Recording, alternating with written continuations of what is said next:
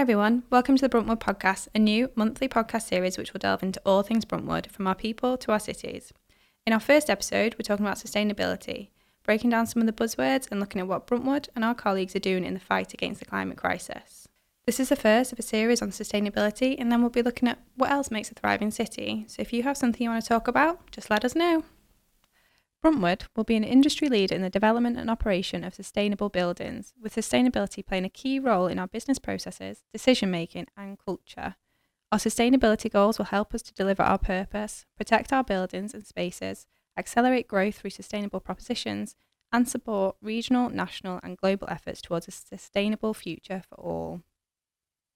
We're here to answer the questions why is sustainability so important, not just to Bruntwood, but to the wider world? We're joined by De- Bev Taylor, Director of Energy and Environment at Bruntwood. So let's dive straight in. Hello, Bev. Yeah, hi both. Hiya. Um, sustainability, net zero carbon, carbon neutral. The whole world is focused on this agenda right now, especially with COP26 coming up in a few weeks. Um, can you tell us a bit more about why it's so important to you in particular? Yeah, sure. Um, certainly for me, sustainability's sort of been a, a bit of a thread um, throughout my life. Uh, I grew up in a, a big family where we didn't have a lot of cash, so being frugal with things and um, recycling was was always huge. Uh, not wasting anything, which are really the core elements of sustainability, has always always been a feature. Um, as I've got older, I think you know we know more about climate science. We know we understand a lot more about climate change, and I think as such, it's now become more of a moral obligation. Once we understand all of the things uh, that could happen, and we have the tools to try and change that, it's almost a moral obligation on us as as individuals and communities and so on uh, to try and do something about it. And that's that's probably why I enjoy my job so much because I think any any time where um, your your personal interests and your professional life collide, um, it's always a good marriage. Yeah, definitely. So, what about Bruntwood? Our net zero carbon program was set up early this year and has been working hard to set the vision and journey for the business. So, can you tell us a bit more about the program? Yeah, um, I think it's important to remember that none of this is really really new for us as a business. Um, the business itself was founded on the the thing that I think is our most sustainable aspect, and that's you know we recycle buildings and we give them a second life, and there's not many businesses doing something that is so sustainable, and I think we often we often forget that. Um, but certainly at the moment, as you said at the start, net zero's everywhere, climate change is everywhere, and uh, we're not the only business who's who's making these these sort of pledges. Um, so I think having something that is really easy to articulate and something that we can share with with colleagues and with external partners and so on. That's probably the bit that we've been missing. We we've been doing lots and lots of good stuff internally. We're we're not great at shouting about it.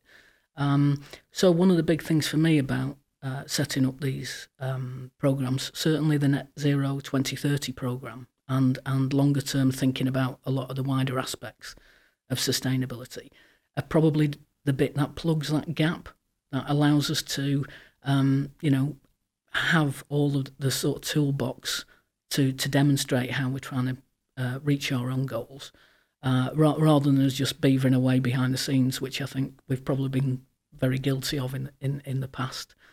Um, I think the other thing that that sort of plays into this is we're almost uniquely placed as a business to think about that end to end journey. If you look at all of the different and diverse aspects of, of, of life at Bruntwood, you know, we do everything from from designing and, and starting to, to build buildings.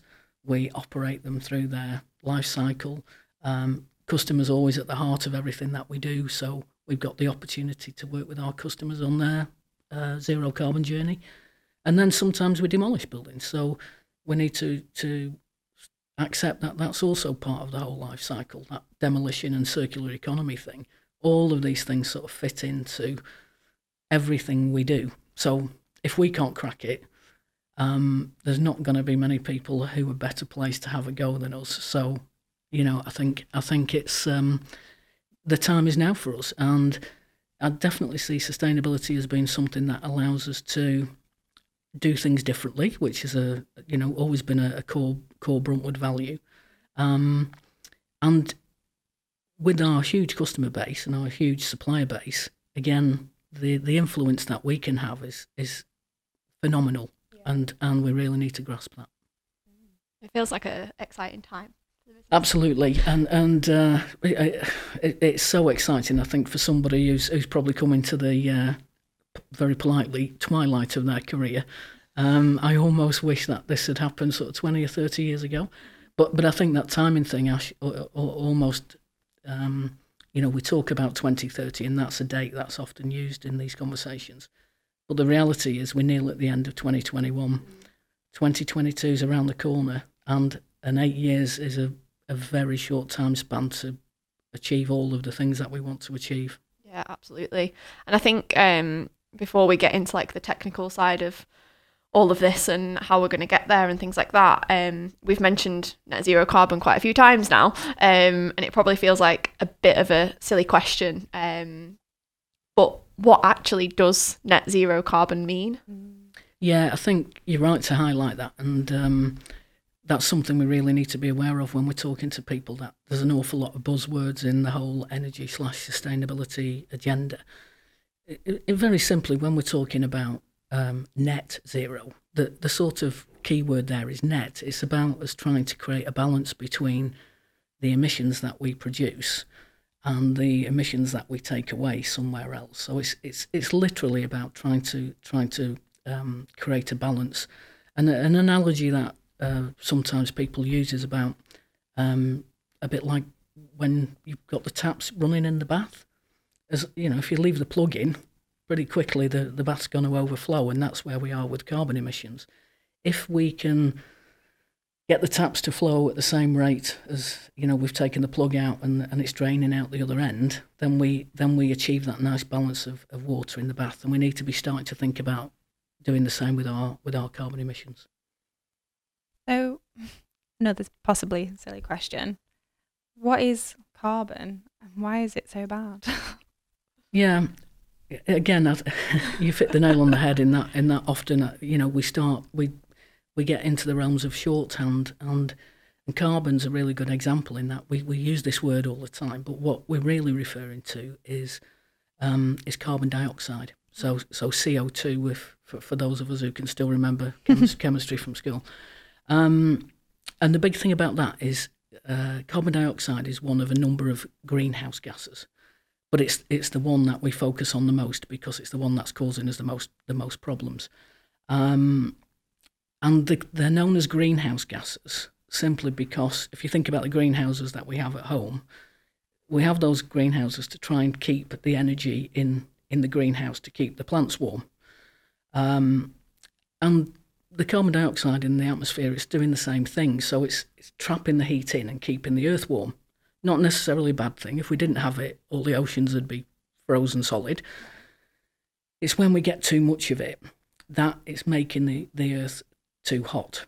And that's the, that's uh, really simply the, the top and bottom of the, the problem. And when we talk about global warming, that's what we're talking about the, the earth getting too hot.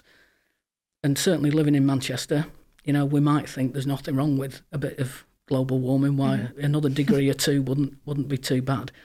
Um, but the the difficulty we've got is that those one or two degrees here are going to cause us all sorts of all sorts of problems globally. Um, you know, when we see when we turn on the TV, often we see images of of fires, heat waves, floods, um, and this is in the UK. It's not, you know, we, we uh, particularly flooding uh, last year. We saw a lot of peatland fires. This is a real day-to-day problem that's that's causing issues for us. And if we think about that globally, um, with things like uh, ice caps melting, heat waves, water shortages, what it's doing to our plant life, our animal life, um, and then what it does to the economy when you've got to try and sort out all of these all of these problems. Yeah. Not to mention health. You know, Um, the hotter it gets, um, the more risks to us. Our bodies aren't designed to, to, to cope with extreme heat. There's all sorts of impacts for us if we if we can't start to limit the impacts of climate change, and that's ultimately what we're trying to do. When we're talking about uh, reducing CO2, we're, we're talking about trying to reduce those those uh, retaining heat impacts, um, and that's why it's that's why it's so important for us. Mm. It, it, you know, the information's there now. It's starting to become irrefutable, and and that's you know when I said at the start about the moral obligation, you know, we now have all of that info, and it would it would almost be criminal not to do anything about it. Um, I, I always think I've been incredibly lucky to to live, you know, through the time that I've had and have the opportunities I've had.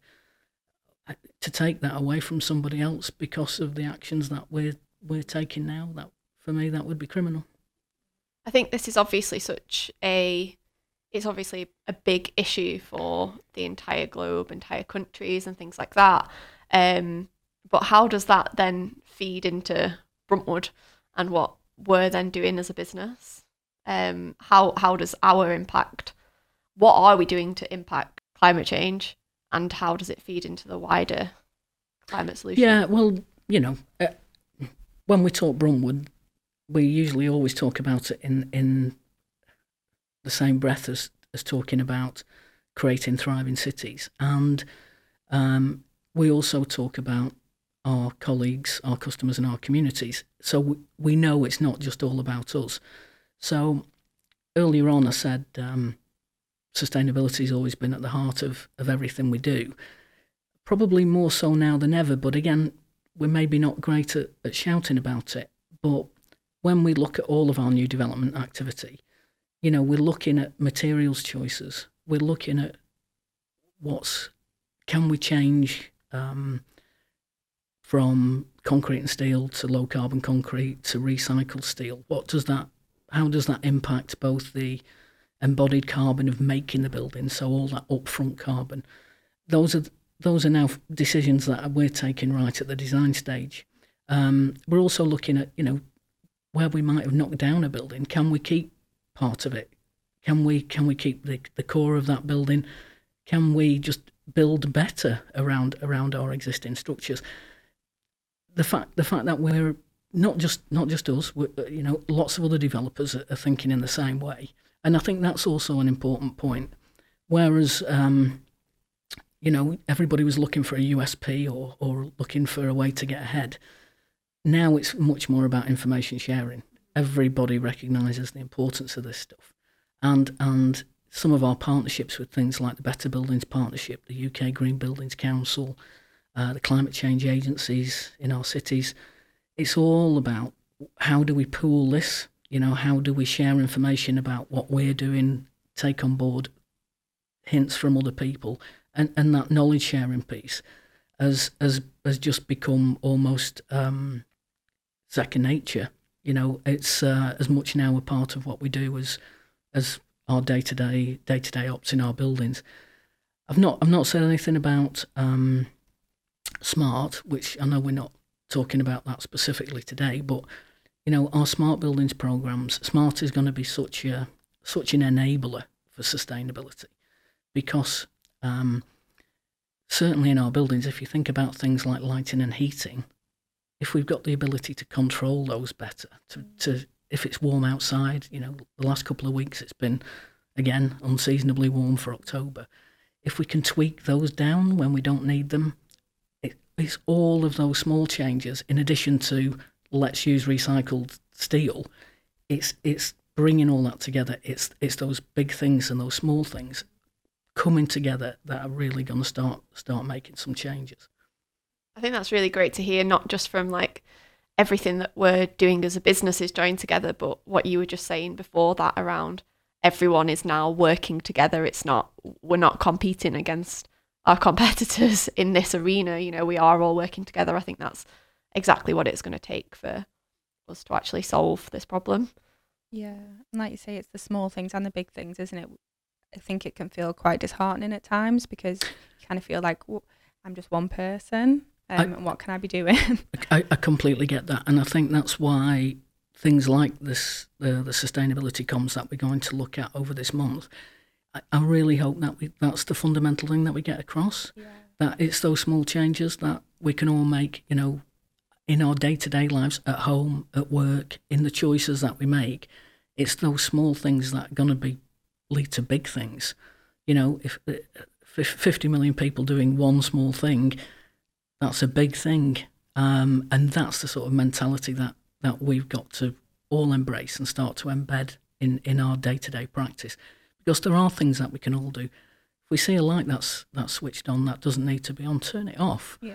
You know, just that one simple, simple thing is, is, is making a change, both from an emissions perspective, from a business perspective, particularly now, we're, you know, we're all seeing stuff about the energy crisis on TV. It's helping our business, and I know that sounds like a great leap, but it really, really is. And and the more we can think about that small thing that we do that has a big, big impact, that's that's how we're going to help, very, very practically, uh, solve some of these problems. Yeah. Um, so what's next for our sustainability journey? What's next? So, over the over the course of this next month, um, you'll be hearing a lot more about uh, our our new net zero carbon 2030 program, and that's about sharing in a very practical way uh, what we think we're going to be able to achieve in this next in this next eight years, which is the first part of our goal to be net zero by uh, 2030 for our own operations. So that's in our common parts, our own offices, and for our vehicle fleet. Um, but that's not, you know, that's not the end of the story. Um, there are much, much wider problems for us to tackle. Uh, if you think about things like waste, which is always a hot topic for our customers, um, our water challenges, uh, circular economy, our design principles, there's an awful lot of work uh, that we need to do. But I think we've now got our heads around it, and and hopefully what we'll be able to start to share over over these coming weeks is some of that detail around these programs and you know how people can interact with that program uh, and how we're going to make it all fit together as a business. So to end, if there's just one thing that everybody listening could take away, take away one tip for a sustainable future and how they impact it, what would you recommend? Uh, I'm going to go back to that, that point about small changes make a big difference. Don't uh, watch the stuff on the TV and, and just think, oh my God, the scale of the problem is, is so big. What can I do? It You can do. And it's about, it is about those small changes. Uh, turn a light off, uh, you know, unplug your, unplug your laptop. Um, don't leave your monitor on. It's this, these, these real, real small things that if we all collectively do them together, we're going to make huge changes. And, you know, that's almost a bit of a, a Bruntwood ethos anyway, is we're all in it together to, you know, to do the best that we can and make the changes. We don't sit on the sidelines. Um, let's not sit on the sidelines for this. Thanks, Bev. I think that's uh, been very, very interesting, and it's uh, great to hear from someone who's so passionate about it all. Um, you'll be able to find out more about our sustainability journey over the next month um, with our sustainability campaign. Um, there'll be lots more coming out at Thrive. Um, and don't forget, you you can always email sustainability at bruntwood.co.uk. Thanks, guys. Thanks, everyone. Thank you both.